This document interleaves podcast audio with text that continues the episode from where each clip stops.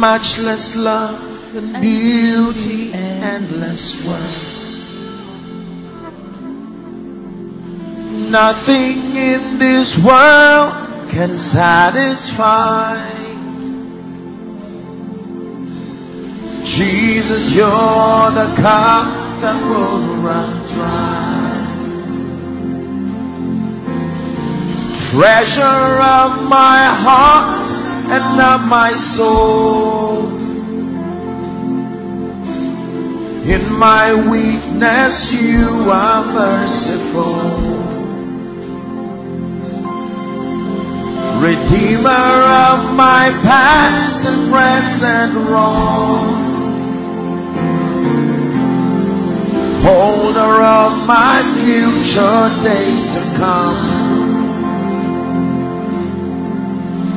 And all my days on earth I will await. The moment that I see you face to face. For nothing in this world can satisfy. Jesus, you're the cup that will run dry. Your presence is heaven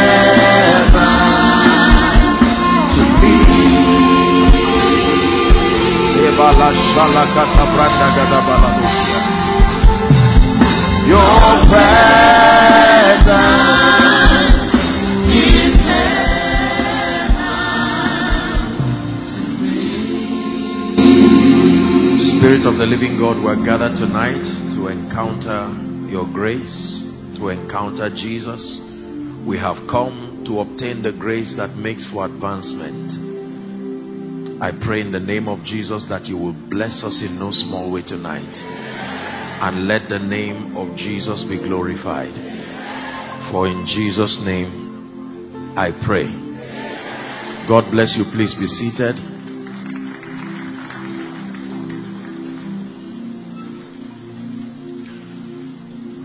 We rise in this kingdom on the strength of the light that we access. It takes more than a desire to advance to go forward. It takes more than a well intentioned desire. It takes light. In this kingdom, it is the light that you access that paves the way for you into a life of exploits and a life of greatness. And may that light come over someone tonight. In the name of Jesus.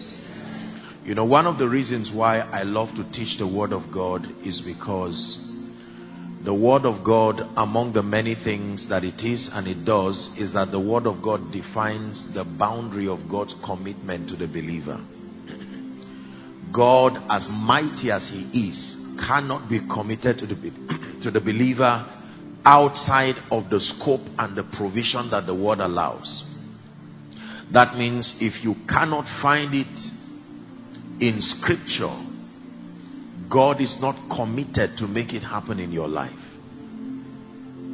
It is how he designed this system to work that he has even honored his word above his office and above his reputation. So every time the word of God comes, it is not one of the many aspects of the service. It is a very important aspect of the service because when the word of God comes, I may have said it here that the word of God is like a tray.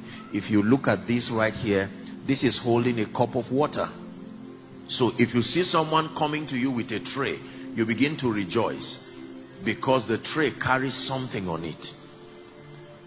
Ultimately, you want to enjoy what is on the tray, but you cannot enjoy what is on the tray until you can hold the tray. Is that true? So when the word of God is coming to you, you have to understand that the word of God is like a spiritual tray. It comes with it your lifting, your next level, new anointing, your healing, new grace. So when you embrace the word, you have also demonstrated your commitment to embrace everything that comes with the word. And may the Lord help us tonight. In Jesus' name. I prayed and sought the Lord for what to share. Um,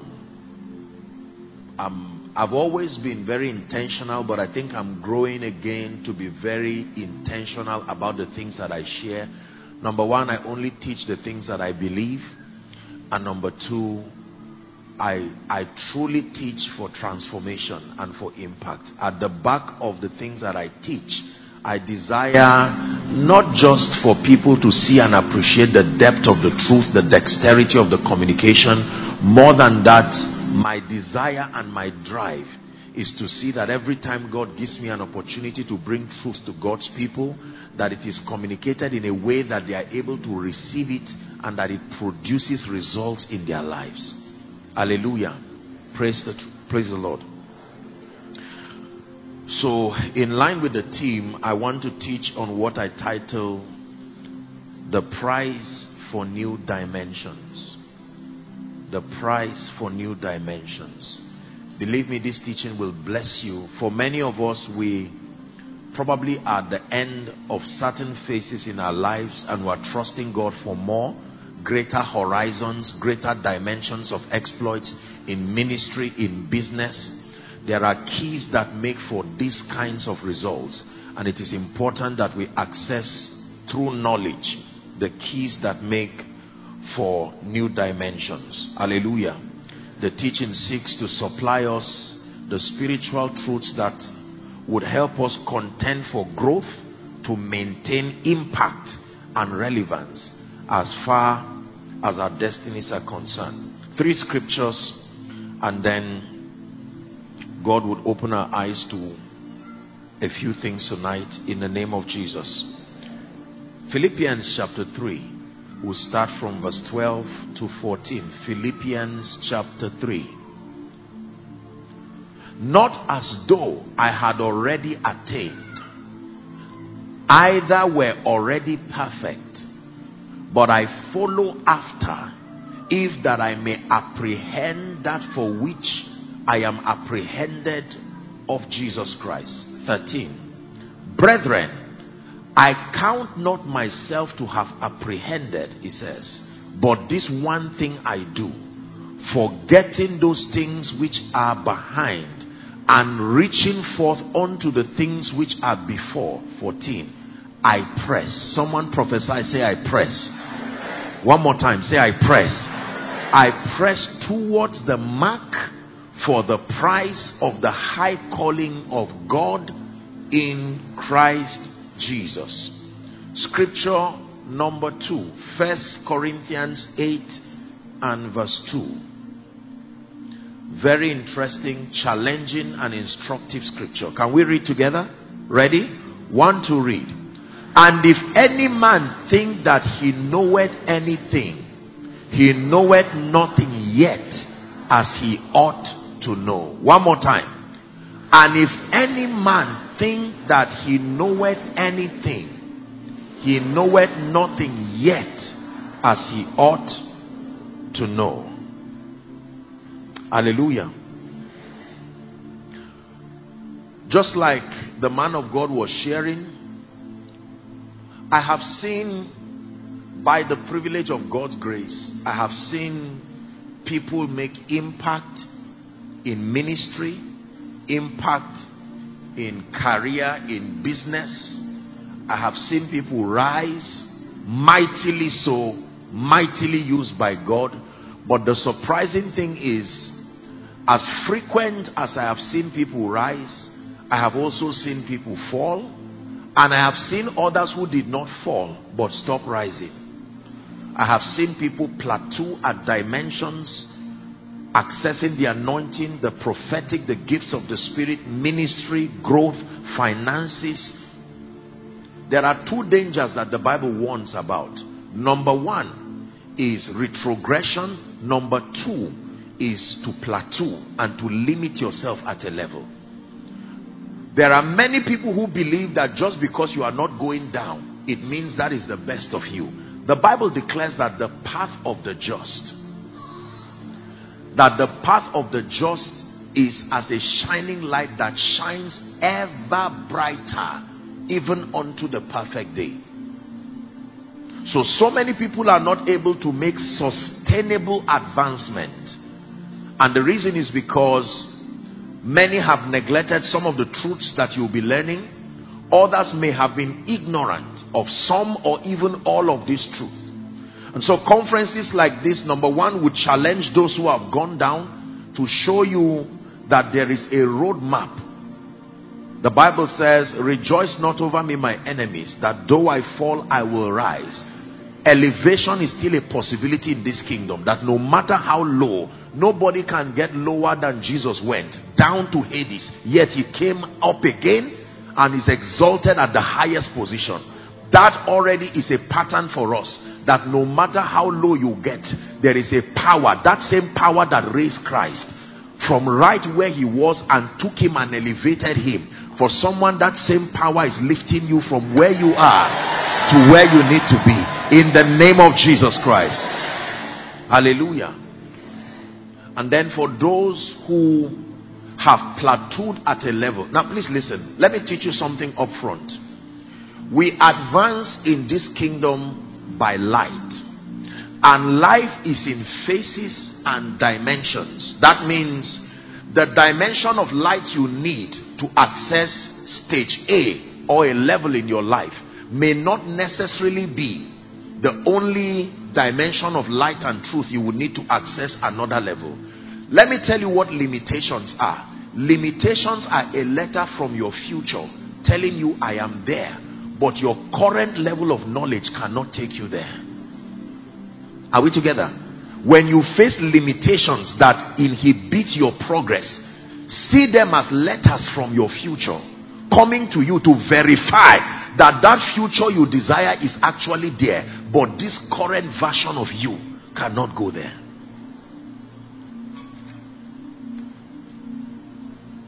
so when you start out in life the level of knowledge that brings you to level A or stage A spiritually, financially, ministerially and otherwise, you will need more than that to shift to a new season. Now the challenge is that most people they stop learning and they stop opening up themselves to new superior dimensions of truth. And you will find out that even though they may not backslide, they plateau at a level. And it is dangerous. It is dangerous for your yesterday to look better than your today. Hallelujah. Are we learning? I want to share with us two keys that I've learned as a price for new dimensions. And it's a charge, and then we'll pray.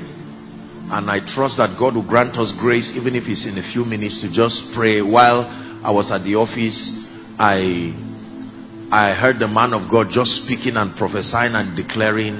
And um, for me, I think that it will be good to just follow along that line to also speak over our lives when we're done. Praise the name of the Lord.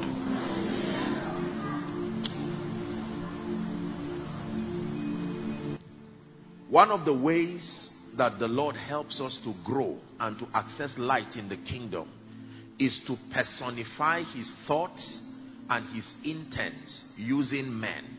That means it is consistent with God's character that every time God wants to establish a modus operandi, that means a pathway to achieving certain things spiritually, he will usually find a man and then model that path with that man and keep that man as a reference, as his recommendation. That every time you want to access that dimension, you study that individual.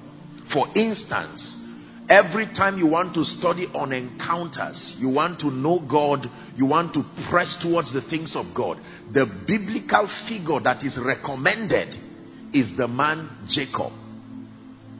Jacob is God's idea of the protocol towards an encounter. How that he encountered the Lord.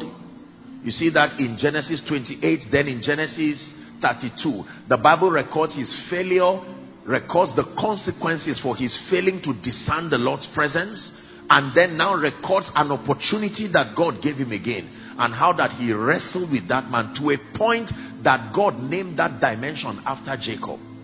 He calls himself the God of Jacob. He said, Who shall ascend to the hill of the Lord? And who shall stand in his holy place? He that had clean hands and a pure heart, who has not lifted up his soul unto vanity, nor sworn deceitfully. He says that he will receive a blessing from the Lord and righteousness from the God of his salvation. Then he says, This is the generation of them that seek your face, O Jacob, King James says. The original translation is, O God of Jacob. That means we seek your face after the pattern of Jacob. Are we together? When you want to study on prevailing prayer, the kind of prayer that produces results, the individual that personifies that dimension is Elijah. James chapter 5, when you read from verse 13, it begins by saying that um, the fervent is any man afflicted. He said, Let him pray. He says, Let him call upon the elders. And then he says, The fervent, effectual prayer of the righteous man availeth much. But he does not leave us in the dark. He now says, Elijah. That means this is my idea of fervent, effectual prayer. Elijah was a man of like passion, just as we are, but he accessed certain keys and he prayed that there be no rain for a period of three and a half years. And to show you he was not trying, he engaged that same principle again. Again means mastery. When you do something again, you have gained mastery. And the Bible says, He that strives for mastery is not crowned except he strives lawfully. Are we learning now? There are individuals who are God's idea. When God wants to caution you, He can use certain individuals. For instance, remember Lot's wife. There is a lesson. Instead of telling you the whole lesson, it just tells you, take note of this woman. If you understudy the woman, in that study is the lesson. God's idea of what it means to be blessed in the kingdom is personified in the man Abraham. Are we together? He called an idol worshiper from Ur of the Chaldeans and began to give him instructions from Genesis chapter 12. In fact, that destiny was supposed to be for his father Terah, but he could not make it. He did not meet the requirements, and God would call Abraham and now began to tell him that if you follow in keeping with what I'm giving you, I will bless you. This and that will happen to you. In you will all the families be blessed. Hallelujah. By the time you study Abraham, we get to Isaiah chapter 51 from verse 1 and 2, particularly verse 2. It says, Look unto Abraham your father and to Sarah that bore you, for I called him alone. Key word, alone I didn't call him with wealth. I didn't call him with wisdom. I call him alone. So find out how wealth came to his life. Find out how wisdom came to his life. He says, I called him alone and blessed him and increased him. Hallelujah. Are we learning now? Yes. So you see that all through scripture, you find individuals who represent the thoughts of God as touching certain areas. Every time we look at a lesson from a doubter, if I ask you who in the Bible is your lesson for doubting God, you will shout Thomas without, even if you are not serious spiritually, you may shout Thomas because for some reason that individual. So this is how it is in scripture. One of the ways that we study scripture is to look at men who have passed through a process and at the end of their lives they did not just get results they, are, they, they became God's idea of that pathway. That means in studying them you can learn the pathway that leads to that result. And right now we want to study one person in the Bible who gives us an idea of the price it takes for a new dimension the price it takes to go forward. Are you ready? Judges chapter 6, we're studying the man called Gideon.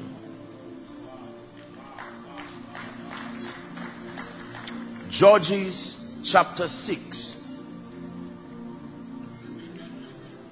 For reference, when you start from verse 1, our, our full text is 6 and 7. The Bible says that the children of Israel did what was wrong in the sight of God. And then he handed them over to their enemies for a period of seven years, the Midians now. And they punished them, they tortured them. When you read on, a prophet came and began to speak, cautioning the people of God. Because that is usually God's pattern. That's how he leads men to repentance we see that pattern consistent, especially in the Old Testament. That every time people forgot about God, He handed them over to their enemies for a period. And in the midst of their pain, He will send a prophet to tell them, This is why this is happening. Now I leave you with an option. Are you ready to repent or remain slaves? And they would come and say, God, we are ready. Then He would send a man to command deliverance for them. They will enjoy the blessings of obedience, then disobey again. Then the cycle repeats itself like that. Are we together? Now let's start from verse 11 for sake of time. The Bible says, There came an angel of the Lord and sat under an oak which was in Ophrah that pertained unto Joash and all of that, and his son Gideon threshed wheat by the winepress to hide it from the Midianites. Verse 12. The Bible says, we are reading to 16. And the angel of the Lord appeared unto him and said unto him, The Lord is with thee, thou mighty man of valor. And Gideon said unto him, O my Lord, if the Lord be with us, why then is all this befallen us? And where be all his miracles which our fathers told us, saying, Did not the Lord bring us up from Egypt? But now the Lord has forsaken us and delivered us into the hands of the Midianites. 14. And the Lord looked upon him and said, Go in this thy might, and thou shalt save Israel from the hand of the Midianites. Have I not sent thee? 15. And he said unto him, O my Lord, wherewith shall I save Israel? Behold, hmm, my family is poor in Manasseh and I am the least in my father's house. Last verse. And the Lord said unto him, Surely I will be with thee, and thou shalt smite the Midianites as one man. So here we see an encounter. A young boy called Gideon threshing and hiding um, the products that he has from the Midianites because they will usually come to bully them and collect everything. And an angel appears to him and begins to speak to him about his prophetic destiny. It is interesting to know that God never calls you by what you are or what you wear. He calls you by your prophetic destiny. He's seen a man hiding and he says, Thou mighty man of valor. Because it's in his character to call things that be not as though they were. Are we together now? So the young Gideon, just like Jeremiah, is now complaining. Look at the understanding that kept that guy. You see, one of the reasons why they were slaves was not just that they were weak people. There was an understanding that encouraged that slavery. And as soon as God approached him to talk to him, listen to his complaint. He said, I am the least and then I am from the least family. Don't come and flatter me with such an elaborate and ambitious agenda that I will go to save the nation of Israel from the Midianites. And God encouraged him. And he said, Well, I have a problem. Our fathers once told us that they advanced, they did this, they conquered nations, they saw miracles. Why have we not seen this kind of thing? And he told him, Go in this your might. You know what he was telling him? He said, This ability to begin to probe into why the miracles stop is strength for you. Don't stop thinking, don't stop pondering. Start asking that question because there is a secret in it. The might there was his understanding. Understanding is might. it was not just an impartation. It says, Go in your might. I have seen that you sustain another kind of spirit. Because most of the people kept being slaves, not asking why the miracles stopped. They didn't ask why the miracles happened in the first place. So he's saying, Gideon, there is something happening to your understanding that is equal to might. You are probing into why things that were happening now stopped. Do you know most people do not have this grace, this might of superior understanding. Even if you do not have results, the ability to start vetting why it stopped and why it happened is power. Are we together? So you find out that in January, every day was favor, and then February it stops. And you do not ask a question. The first question is, why did it happen? The second question is, why did it stop? Once upon a time in my life, everybody would call me and bless me. But now it looks like the same people are still around my vicinity, but no one seems to beckon on me. in this thy might. The courage to ask questions, to say, Our fathers told us, I've not forgotten it, is still in my memory that a time came in the history of Israel they were invincible. Their enemies would see them and begin to shake because there was a hand that was with them. Why have we not seen it? He was asking the angel. And remember, it's out of the abundance of the heart that the mouth speaks. That means that as he was stretching in that weakness and that limitation, his mind was rejecting that level. He was asking a question Why am I like this? Can I tell you this? I'm sorry to say, but respectfully speaking, it is one of the reasons why many people in Africa don't move forward. We don't ask questions. Why am I like this? No favor, no grace, why is ministry not growing? Why is my spiritual life not growing? Can I tell you? One of the most superior knowledge that you can have is how to learn what you don't know. How to find out and how to learn what you do not know. How to ask the questions that bring the right answers. Most believers accept status quo and give it some superstitious explanation. Well, I'm sure God just wants it to be that way. Or, well, I'm sure it's the devil. But that in itself is not enough answer. Are we together? I just thought, to, this is not even what I'm talking about. I just thought to draw a lesson. I didn't want to just allow the issue of Gideon to pass. Because many of us here seated looking at me, you once heard my grandfather was a wealthy man. He was a blessed man. He was the greatest in the village. But now the family is the poorest. And no one, you have not accessed that might that Gideon had to ask questions. What did he do that made the results happen? What did he stop doing that made the results stop?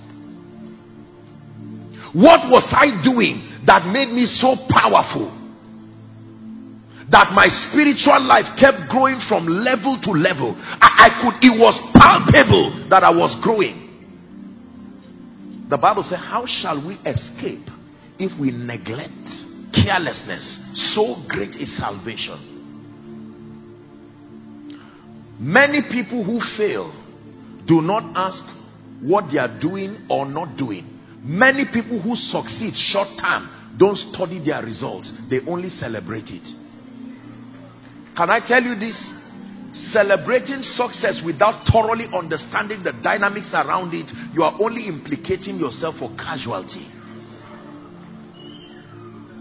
And it is painful to one's was there. It is painful to one's rejoice. It is painful to one's taste of the grace of God. Are you learning something tonight?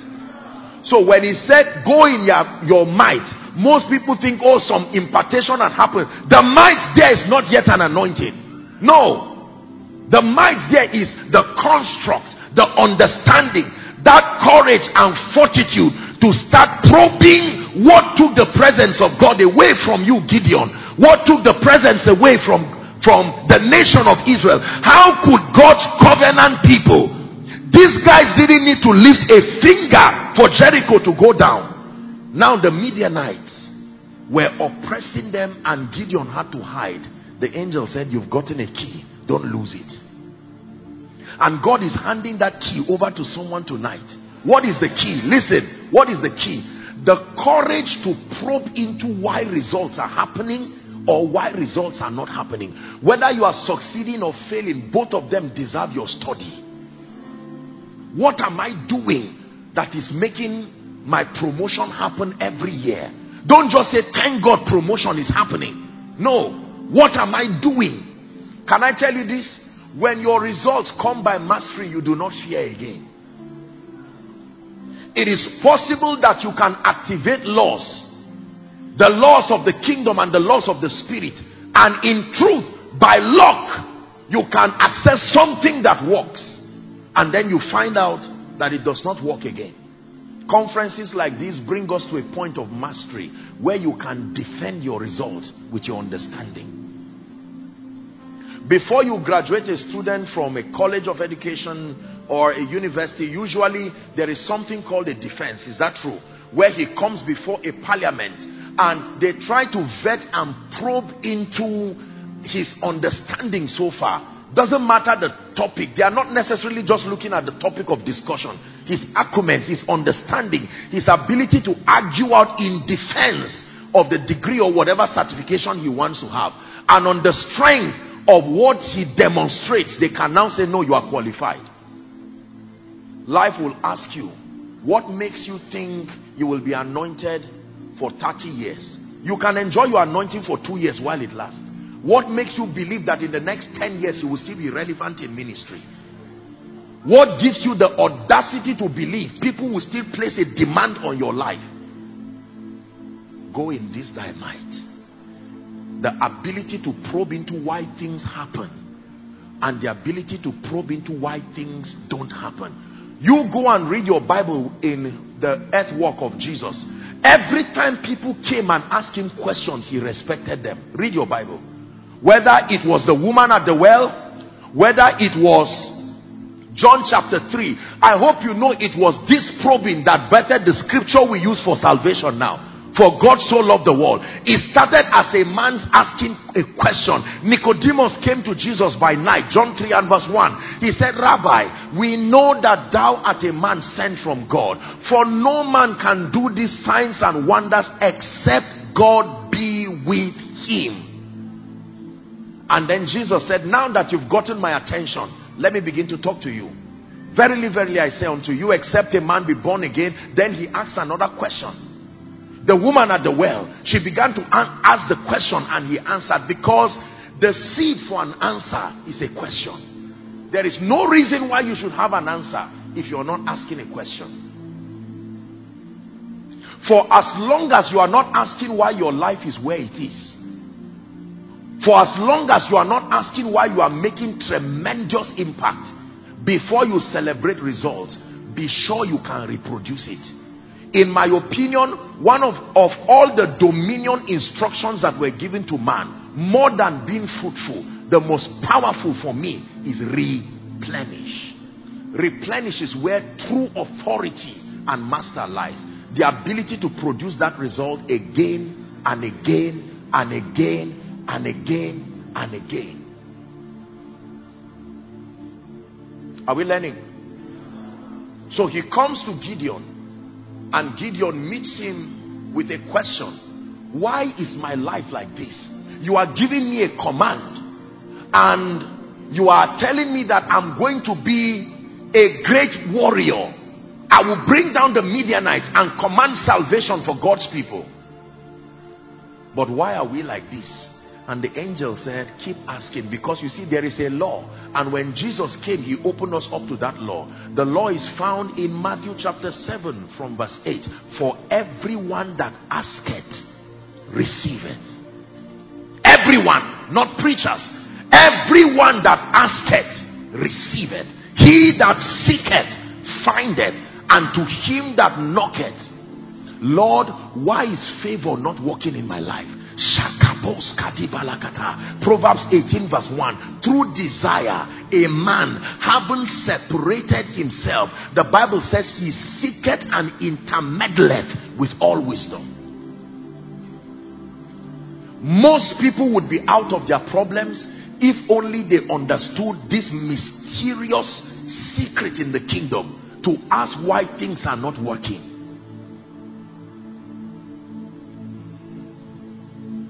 Why are doors closing for me? Why do I come to church and the same prophetic word comes on everybody, but some come back with testimonies and others sit down and say the word is not working? Why?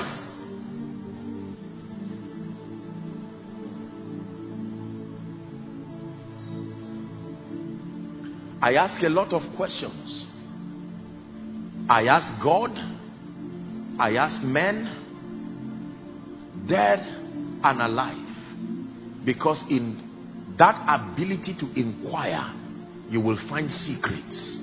Secrets that make for your continuity. Secrets that guarantee your stability.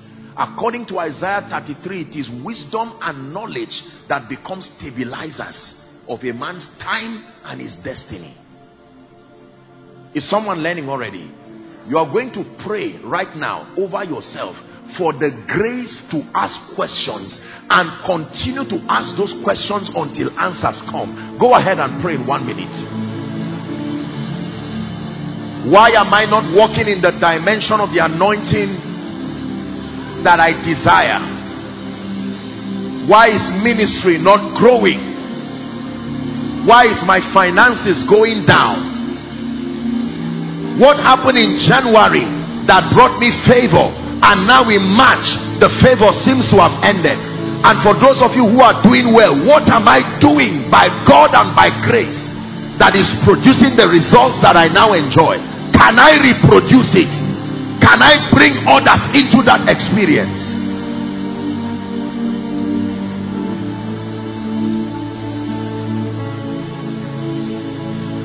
Hallelujah hallelujah Now you understand the preceding scriptures that we started with? He said, I do not claim to have apprehended yet. Philippians chapter 3 from verse 12. How could Paul say that? Do you know the level of Paul's understanding? When you read Ephesians chapter 3, beginning from verse 3, Paul makes the defense of his spiritual intelligence. He says, Listen, I didn't just learn this thing, I was initiated Ephesians 3 3. I was called into a fellowship of the mystery. It's like an initiation into a body of truth. How that by revelation he made known unto me the mystery as I have written in few words. Verse 4 He said, So that when ye read, ye may understand my knowledge in the mystery of Christ. That means don't be surprised at the level, the depth of my spiritual communication. I was drawn in by grace into a fellowship. It's like an initiation into a body of understanding. And yet, that's the same man who is saying, I do not claim to have known anything. Ah. He said, This one thing I do, I forget the things that are behind. He never said, I forget the failures that are behind. Failure is not the only thing you need to forget. We're getting there. But now let me let me just run quickly because I want us to pray. Let's study the life of Gideon and learn a lesson or two that will help us tonight and God will grant us grace. Are you ready to learn now? Judges 7 verse 1.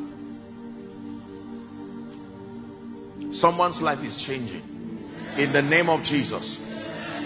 Then Jerubbaal, who is Gideon, and all the people that were with him rose up early and pitched. Now, let me explain the context for you. When God was done working with Gideon, he sustained the courage, and the Bible says he blasted a shofar. When Gideon blasted a shofar, 33,000 people came. Are we together now? That was the man who was once weak and mediocre. Now he had the courage to call that shofar and 33,000 people came. And the Bible says that all those people came and met him by the valley. Verse 2. Verse 2 very quickly. And the Lord said unto Gideon, The people that are with thee are too many for me to give the Midianites into their hands. Why? Lest Israel vaunt themselves against me, saying, My own hand had saved me. Now, follow very carefully there are two principal tests And they also represent the price you must pay if you want to make progress. Test number one. This was the test that was going to reduce the people.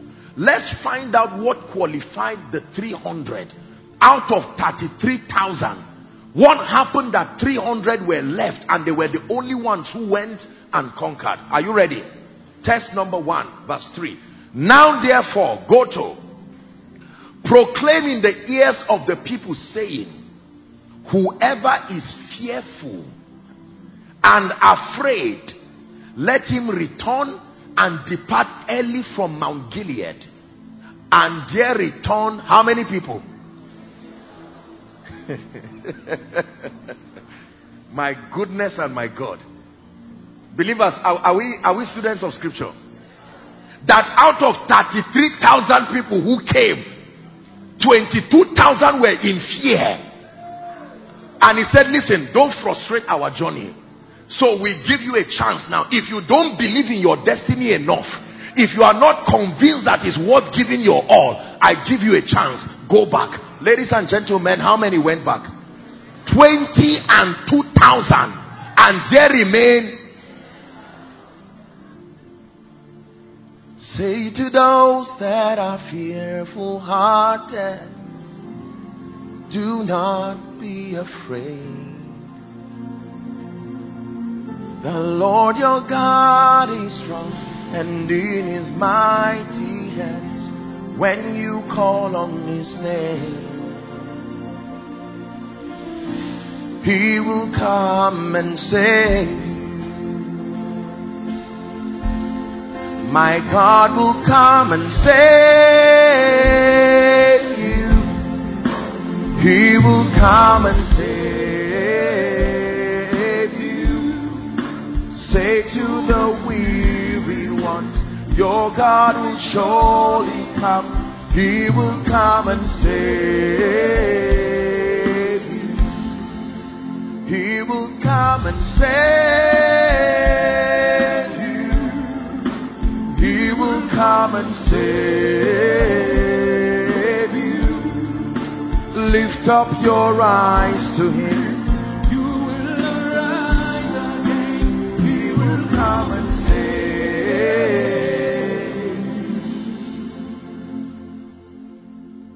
I understand that God spoke to you and you wrote the vision and he told you you will be shaking the nations. I understand that he told you when you heard that shofar, he said, blow the trumpet in Zion. I know that you have come out, but just because you showed up to honor that sound does not mean you will get there. Test number one is the test of courage. It takes courage. Hear me. The first price it takes to be a trailblazer to be consistent to weary limitations till you win is the price of courage. Courage is derived from conviction. Listen carefully. Courage is not outsourced, it is generated. One more time. Courage is not outsourced, it is generated. Generated from a conviction. God is speaking to someone already. The Lord said unto Gideon, the people are too many. Please go to verse 3. Let's just stay at verse 3. God is speaking to someone now. Your family members, they seem too many.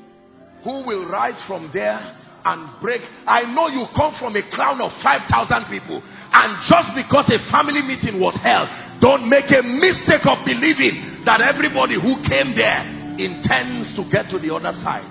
Test number one. Who is he that will not be fearful? Who is he that will not be afraid? He said, whosoever is fearful and afraid, let him return and return early. Don't waste our time.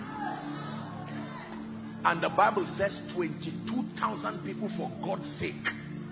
They said, Gideon, we are returning. Remember the dream God showed you. I'm still returning. Remember, you've come too far. You left your house. I'm, I'm still returning. Can I tell you? Many have returned in ministry. Many have returned in business. Many have returned over their health. Many have returned. I'm here to encourage someone. Pass this test. If it is hold on, hold on, hold on. Before I pray for you, you have to know that there are tests you must go through. You may not like what I'm teaching you, but if it's advancement you intend to have, there is a test. Behind every genuine result you see is a testament of endurance and courage. Make no mistake to think the anointing just came and moved people. Uh-uh. Before the anointing came, you know the audacity it takes to position yourself to defy the crowd, defy opinions. We live in a world that does not respect the sacrifices of people, the stamina and the staying power. The man of God is just lucky. The businessman, I think he was just lucky. Do you know the pain and the tears? Nobody wins the Olympic by mistake. No, you can get to the field by mistake.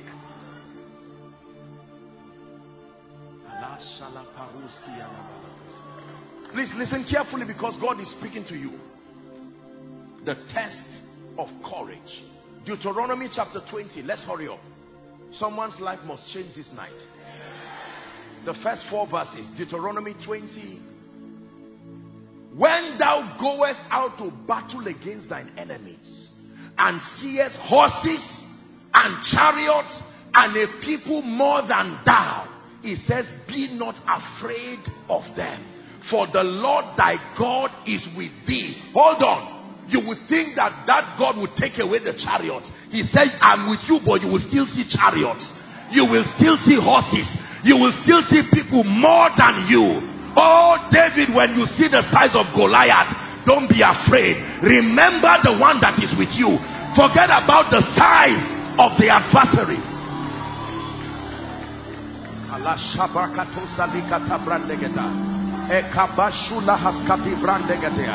Oh, someone is ready to shake. The devil will make you focus on the Egyptians, focus on chariots, as though God were not with you. He said, Wait, hold on, hold on. Look up, please. Please settle down. Look at me.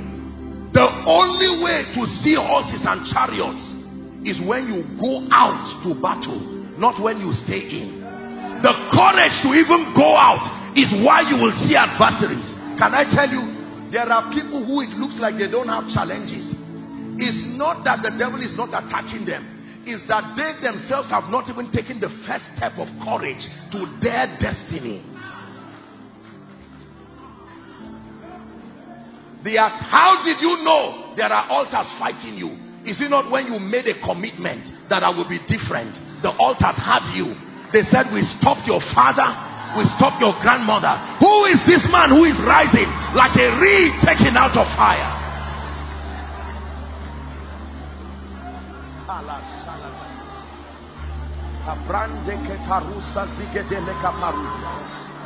When you go out to battle, it is not unusual to find forces that are greater than you. No. That sickness in your body, those pills, you stand and you make up your mind that everybody lived in a rented apartment forever. But in the name of Jesus, I will build. And you ask, how much can I buy a house? And they tell you 30 million. And you check your account and see that you have 4,000. You laugh at yourself feeling like a fool. Remember, the jealousy of God is standing by you to defend you. Please sit down. And it shall be when ye are come nigh unto the battle, he said, the priest shall approach and speak to the people. We are reading to four. And shall say unto them, Hear, O covenant people, ye approach this day unto battle against your enemies. Let not your hearts faint. Fear not and do not tremble, neither be ye terrified of them. Why? Verse 4 For the Lord your God is he that goeth before you to fight for you against your enemies and save you. Can I tell you? Ask any man of God that you respect. Ask your man of God coming here, look, look, let me tell you, the stories of men are the exploits of courage in the midst of pain. There are people today, they were told they would not survive certain things. They refused that I will not die. They saw death again and again. I have a choice. But I've made up my mind. No way. There are people who refuse when one door closes, they don't have time morning. They force another one to open. Listen, we live in a world where people find pleasure justifying mediocrity. And they sit down there and use very justifiable reasons to remain there. They destroyed our house in 2007. That's why I don't have a house till now. It looks like an obvious answer, but it's not the right one. Please listen carefully. God is speaking to us. Test number one is the test of courage. Someone shout and say in the name of Jesus, I conquer fear. The fear of opinions, the fear of failure, the fear of the past, the fear of the future. Turn it into prayer right now. Turn it into prayer right now. In the name of Jesus, I conquer fear. I conquer fear. Fear over my tomorrow. Fear over my destiny. The Lord is with me, standing by me like a mighty, terrible one.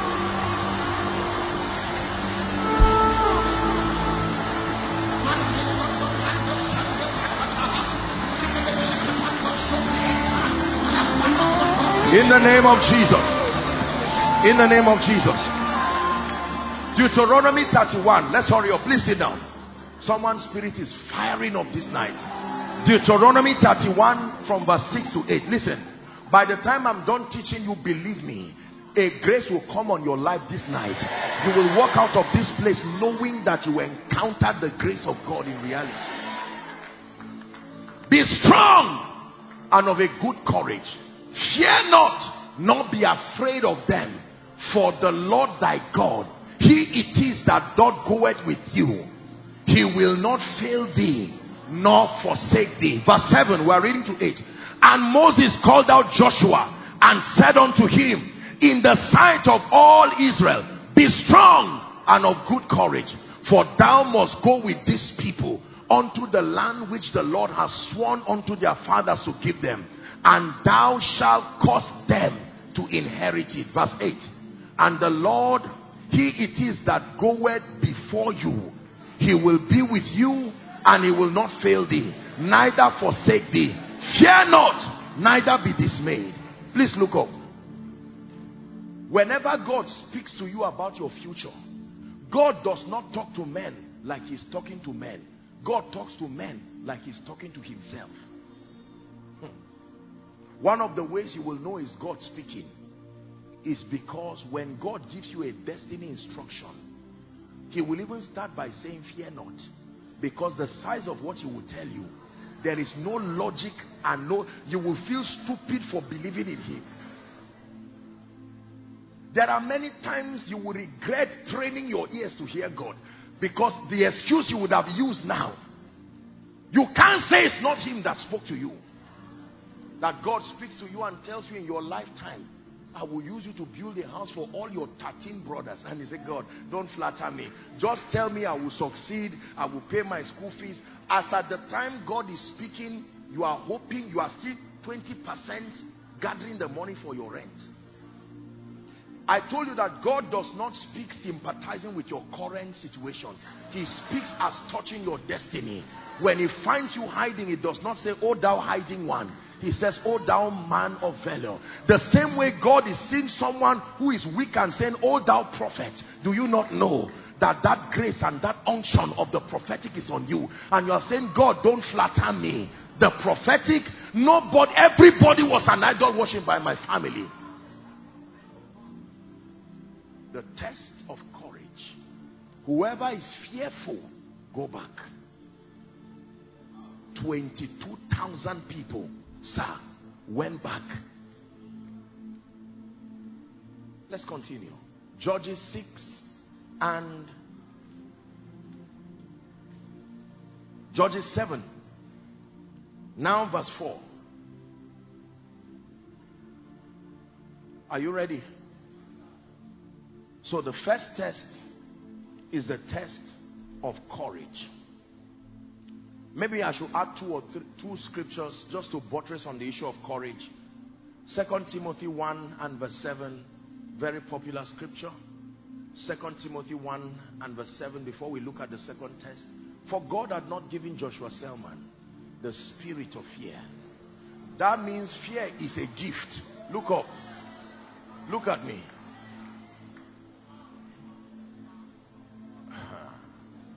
That when you find fear at work in you, you received it.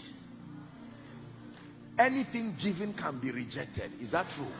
The Bible said God has not given. That means someone else gave it. God has not given us the spirit of fear. Look how powerful fear is. It takes three spiritual forces to dislodge fear. Power, love, and a sound mind. Don't downplay fear. Fear is the spirit that foreruns every other spirit.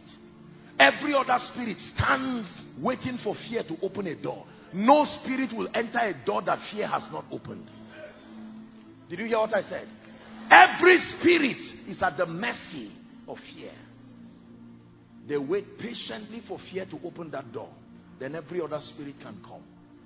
God has not given us the spirit of fear. Let me tell you, your destiny will require courage. You will stand face to face before mountains. You will stand face to face before some of you life-threatening issues. Maybe some of you are already even standing in front of those things. Who are down mountain, you should say, before Zerubbabel. When that beast was roaring, six fingers and six toes, even the veterans of war in Israel became afraid. And a young teenager who came to serve his brother's food, he heard the voice of that beast and he went and stood there. And he said, what is happening? Who is this? They said, Goliath. Goliath. And he looked at him. He said, please give me a chance to do something to this man. He went to Saul. The brothers drove him and said, go back before he kills you for nothing. And he went to King Saul. And Saul said, from what tribe? I want to know the covenant that backs you. That's all I need to know. When he stood before him with a sling, Goliath said, am I a dog? I will kill you but respect me. You must be such a stupid boy. You come to me with a sling. Look at your warriors. You've been, you've been a shepherd with sheep. Your veterans are afraid. And when he was done talking, you would think that David would kneel down and say, I'm sorry, I'm just a teenager. David said, let me even tell you how you will die. This sling will bring you down. Your very sword is what I will use to remove your head. Ah, goodness. Courage. Can I tell you this? Some of you, after this conference, you may not have money to buy sharp sand, but go and stand where that land is.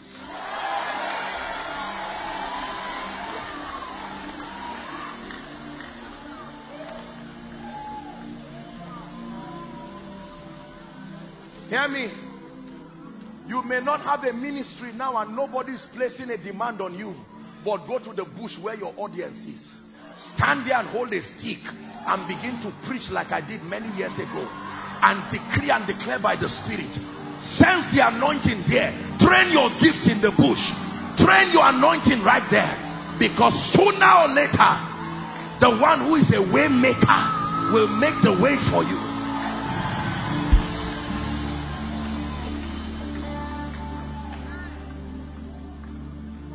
Can I tell you this?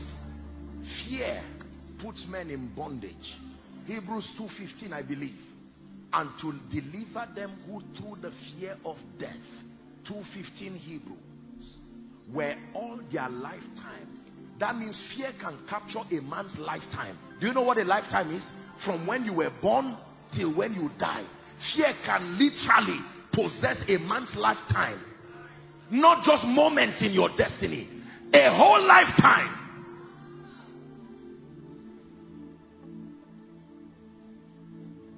Courageous people are those who win in our world today. Those who are overly conscious of what people say. I made a statement, who liked it, who commended it. You, you are ready for failure forever. There are times you will have to stand alone. Can I tell you something? You see, the ways of God does not always show the wisdom behind it immediately. There are times that you will look foolish for 10 years. It's the 11th year that will show you were wise for 11 years. But the courage to stay. When Noah was shouting and saying, rain is coming. Hear me, rain is coming. For 120 years he was shouting. They laughed at him. He said, I'm giving you a chance. All the animals were wise. They didn't argue. As soon as they got the call in peace, seven by seven, two by two, the animals who could run faster than men, who could climb trees, who were even more technical. They quietly came and all the men who were helpless, they stood there arguing. It was God who closed the door. And the Bible says the rain was structured such that heaven gave its own rain, earth gave its own rain. What, whoever it meets in the middle, and that was where it killed everybody. Can I tell you this? Most of us in our world will never be great because of the fear of being alone. There are people who will leave God a thousand times to gain friends. There are people who will abort their destiny a thousand times because of acceptance. Our, our generation has such an obsession for acceptance. Don't get me wrong. Acceptance is one of the psychological indices that make for fulfillment. I understand. But let me tell you sincerely, if it is destiny, there are many times it's at the end that the vision speaks. But you don't start building at the end. You start building alone. Foolishly sometimes. And as your wisdom unfolds, God now honors you. Once upon a time in this Lagos, there were people who were tying water. Is that true? Water like what you call pure water today. They were tying it in a leather. You still remember? And someone looked and said, no, water is an essential. We can package this in, in, a, in a more intelligent way. Do you know the risk it took? What if they failed? Question, did they fail? The man who builds a hotel with 130 rooms. Question, who signed that I will come and sleep in your hotel? The pastor who buys a land and builds a church. Did anybody sign a covenant with him that I will guarantee you midweek I am there. Church service I am there. Somebody say courage. My dear worshippers, when you write your songs, does anybody give you any guarantee that I will come and sing? Everything you are celebrating today is the other side of courage. The other side of courage. The other side of courage. Seven up. You know seven up that you take? I'm sure you know how the name seven up came. Seven up just means six down, seven up. The man failed six times. Woefully. He named that product after his results. Today you drink it. But behind what you are drinking is the pain of a man. Look at me. I always wondered why God, through the prophet, would tell Naaman to go and bath seven times. God, you are mighty. What is seven? I later found out that is, there is something about the law of process that was taught in that miracle. Do you know that after Naaman took his bath six times, you thought there would be evidence of cure to encourage him. He was still as dirty and scaly and as tattered as that. Five minutes to your miracle, it will still not look like it. This is the thing about God that you have to understand. Can I tell you this? Go and ask Elijah. He prayed and said, check for me. Nothing. Prayed and said, check for me. Nothing. Seven times. Even the sixth time, nothing. The same way you are seated today, you don't know it's tomorrow that prophecy has written. that you will be smiling as it is right now. Nothing is in your life.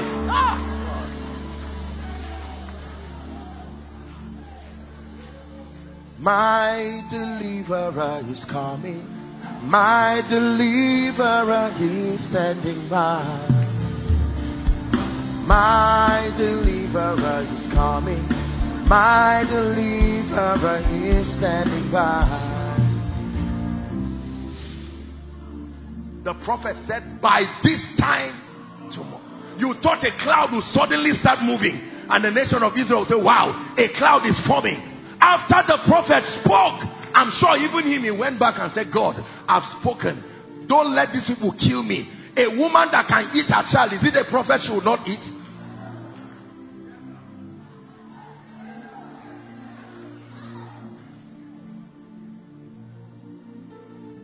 By the next day, everybody woke up. Where is that stupid prophet? Playing with our intelligence in the name of the Lord. You said today, this is that day. They forgot it was God that made the day. Four lepers. Why sit we here and die? Let's go and die in the place where there is plenty. There's a lesson there. It's better to die in a place of supply than to run away out of fear. The, the guys were wise. They said, anyway, we are going to die. So it's wiser and cheaper. And when they took that step of faith, the Lord amplified them and it was like the sound of chariots. And they said, ah, Samaria has now gathered allies to come and fight us. When they got there, all they saw was supplies. Can I tell you this? Someone by this teaching, you are receiving the courage to do something that four years ago you wrote it God told you start. You've been afraid and sitting there. Go and register the company. Oh God you know the way Nigeria is now. I'm waiting until my uncle he said he's contesting for election. Woe to him who puts his strength in a man. If God gives you the marching order sustain the courage and the grace to go. Can I tell you sometimes you will fail obeying God. Oh I wish you would not there are times you will fail obeying God. When you fail obeying God, allow the one who takes the glory to also take the shame. You've always heard me say this. If you are the one taking the shame, you have been taking the glory too. It's a deal. Whoever takes, when you say God take everything, you mean take both the glory and the shame.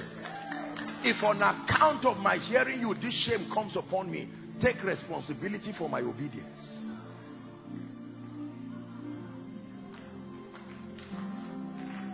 Please sit down. Let me give us the last test.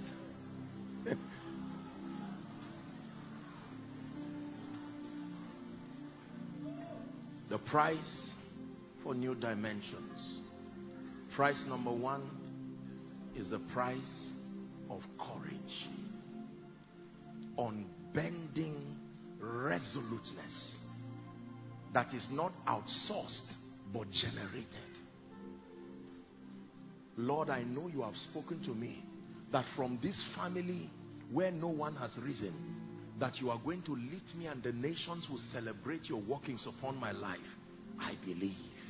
What is the next step? Start moving. To where? Keep moving. Do you believe I am God? Keep moving. To where? To Lagos. Lord, I'm in Lagos. What is the next step? Trust me. What kind of answer is that? And all your classmates call you and say, oh, is it your picture I saw in NMPC? You say, for where? I'm still here. I'm in Lagos. And they say, but you too, you know, some of you, sometimes you can be very stupid and you just stand and say, Lord, everybody may seem to have moved forward. Maybe that's someone's testimony now.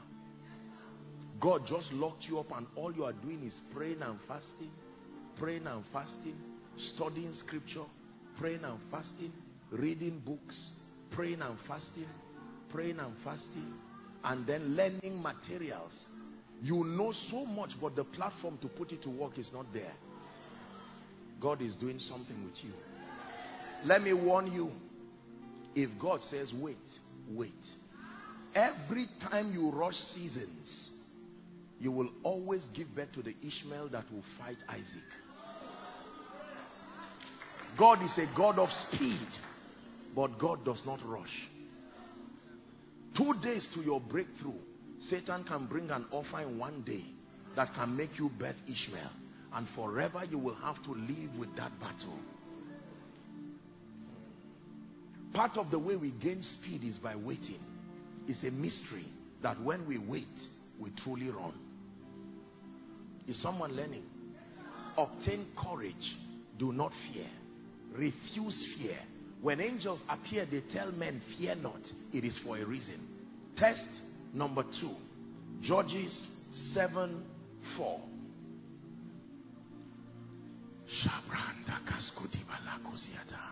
Hmm. Are you ready for the second test? Now, this one, in fact, if you did not get anything I shared here, please don't forget this. This is a life-changing secret that I want to share with you now. You will thank your man of God for the rest of your life if you get what I'm showing you now. And the Lord said unto Gideon, the people are yet too many. The first test reduced them, but there are still 10,000 others. He said, bring them onto the water. Hmm. And I will try them for you there. Listen carefully. And it shall be that of whom I say to you, this is the one who goes with you from that test, then he shall go with you. What is the test? Verse 5. Please give us verse 5. So he brought the people onto the water. Are you ready now?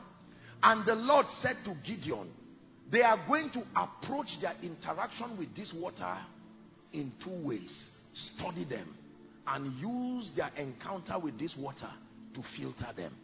Everyone that lappeth on the water with his tongue as a dog lappeth, him shall thou set by himself. Likewise, everyone that boweth down upon his knees to drink. Look up. Let me teach you a mystery here. Do you know what this means? Don't forget that when he called them, they came out of their homes they had started walking. Some of them returned. That means everybody had left home. Their energy had been spent. Are you getting the point now? Now he brought them to the place of salt in the fellowship. No more prayer, no more hearing God. You are now bowing down to drink that water. I'm happy with the 10,000 that is coming. I'm happy with the 30 members. There is no pressing, no fasting, no building. Gideon studied their approach to that which gives them comfort at this level. The assignment of water is to quench your thirst.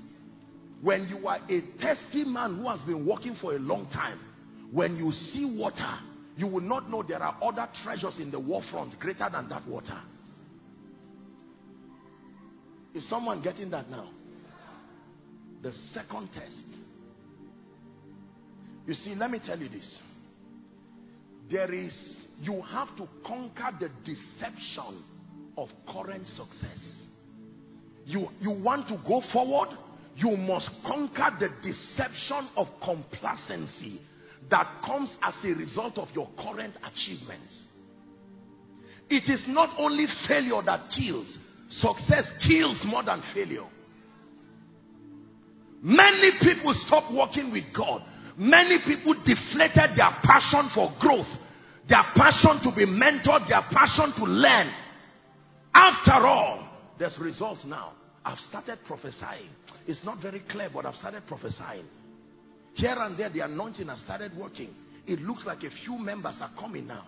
And God is saying, this is only a test. Gideon, study them. This test, you will not find out immediately. It will take time for you to know those who will separate, who will be separated. And he said, anyone, have you ever seen a dog settle?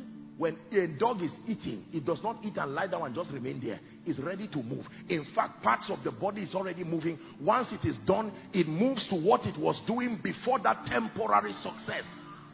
It says, those who lap, they are still on their feet. They are just fetching it. My feet, my instrument of motion is still in place.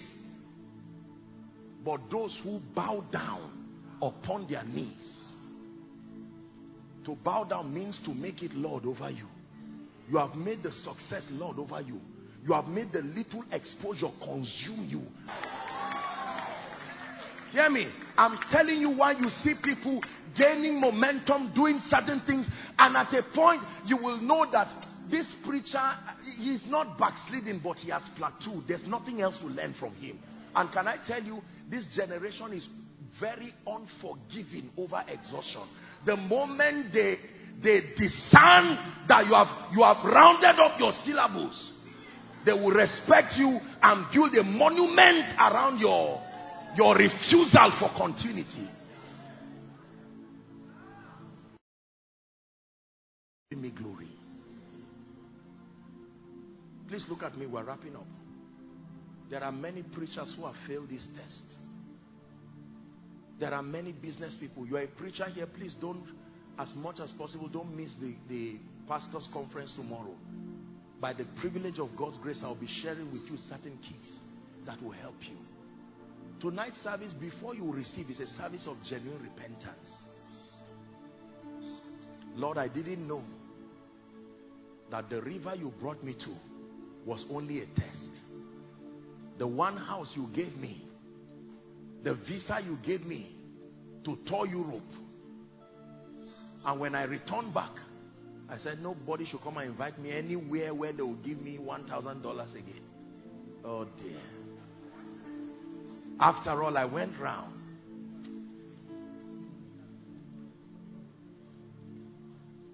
Believers and all those who are connecting, learn a lesson from this. It is a real price to watch success and still be on a mission while people clap for you. Do you know? Most times when I, as a church auditorium, not even discussing the price per use, you won't believe it. And then I sent a delegation to meet the man, and the man said, No way. Pentecostals scattered chairs, they scattered this. I invested so much, I'm not ready to lose my money for nothing. And I said, God, but you spoke to me. I'm not saying, I hope you, I, I hope. Highest royalty. I am undone before your glorious majesty. Shalakata brande kaparatosa dilakata. Someone pray the test of courage The Lord when you speak I will not only listen I will move. If I fail let me fail hearing you.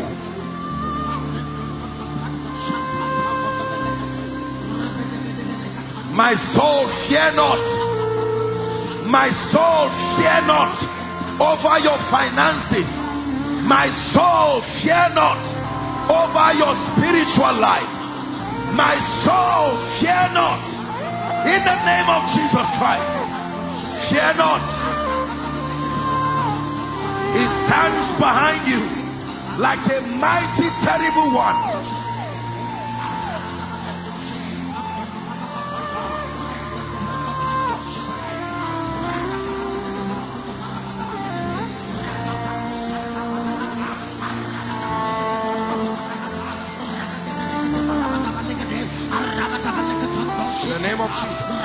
Now pray over the second test. Lord, as you lift me, take away the influence of my results over my life. Let it not influence me to a point that I forget you, to a point that I stop living by the values that brought me that honor. Someone lift your voice and cry before your maker. Let it not be that when you have built houses,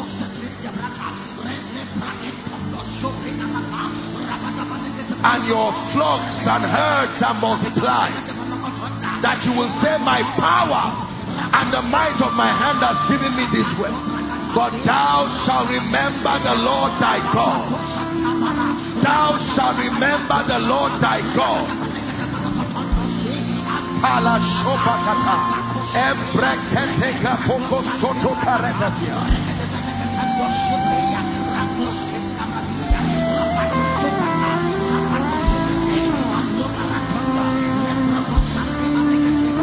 Hallelujah.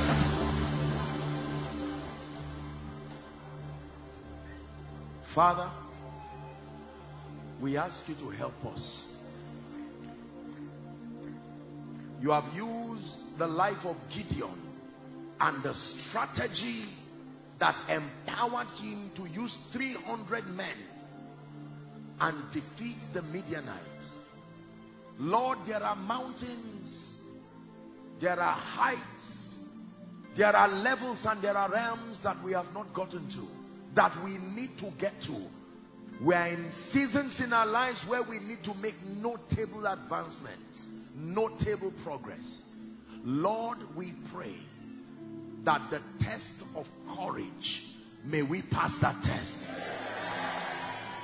The test of courage, may we pass that test.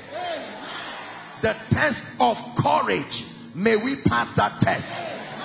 And then, oh God, I pray that as you honor us and as you give us results before the nations, before our contemporaries, before all men, may you grant us the stamina to not be distracted by results. That we will celebrate your hand and your workings in our lives, but not to the detriment of our advancement. Help us, oh God, that in the midst of our results, may we remain focused. May we remain disciplined. May we remain spiritual. May we remain committed. May we remain humble. In the name of Jesus. And Lord, as we humble ourselves before you, let there be no to the degree and the dimension with which you will lift us.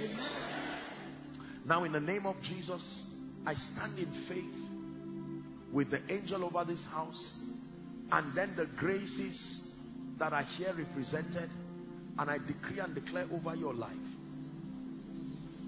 that the courage to keep moving until you leap over a wall until you cross barriers to the next season may that grace rest upon you now. May that grace rest upon you now. In the name of Jesus Christ. And I pray for you. For anyone here who probably because of mistakes that you have made the glory that you once enjoyed it is now Ichabod it looks like the dimension of lifting you experienced has seemed to leave you the relationships the connections. Right now I declare the same grace that grew back the hair of Samson I stand by the power of the prophetic. Let there be restoration now. Restoration of relationships. Restoration of dignity, restoration of finances, restorations of joy. And by the power of the prophetic, like Moses commanded the nation of Israel to go forward, in the name of Jesus Christ, go forward, go forward to new heights, to new levels, to new dimensions. Spiritually, go forward financially go forward in the name of Jesus Christ. And every power that has fought you until this conference to not allow you breakthrough, powers of ancestry, orchestrations in heavenly places, I stand by the rod of a higher priesthood and I in the name of Jesus be delivered from those powers now let there be testimonies for you. In the mighty name of Jesus Christ. Testimonies in ministry. Testimonies in family. Testimonies in your walk with God. Finally, I pray for you. Everything that has stolen your passion for God, your passion for prayer, your passion for the secret place, your zeal for spiritual things distractions that have come through relationships, distractions that have come through your results, in the name of Jesus, I fan the flames of your spiritual life. I fan the flames of your prayer life. I fan the flames of your word life. In the name of Jesus Christ. To everyone who is sick in body, I declare be healed now. by the power of the Holy Spirit. Please, we have to wrap up now. I didn't have the time to prophesy and pray, but if the man of God does allow you, please, even if you are not a pastor, if they do allow you, please do come tomorrow because I'll have a session to teach and let me have some time to prophesy and also pray for the sick and just declare release over your destiny. May the Lord bless you and honor you in Jesus' name.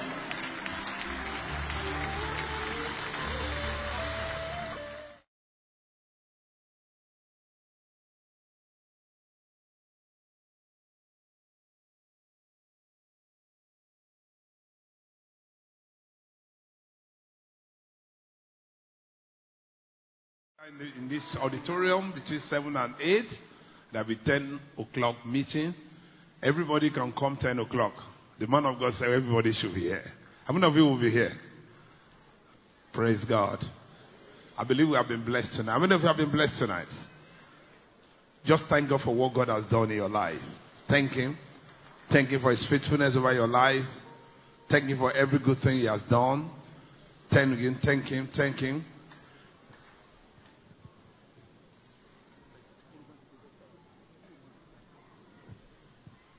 If you are coming for the first time tonight, just you have your card with you. They have given it to you. Make sure you drop it with the ushers before you go. They will pick it up, and I believe we are blessed. So I will look at you. Say, surely, goodness and mercy shall follow me all the days of my life. Somebody shout hallelujah. Thank you.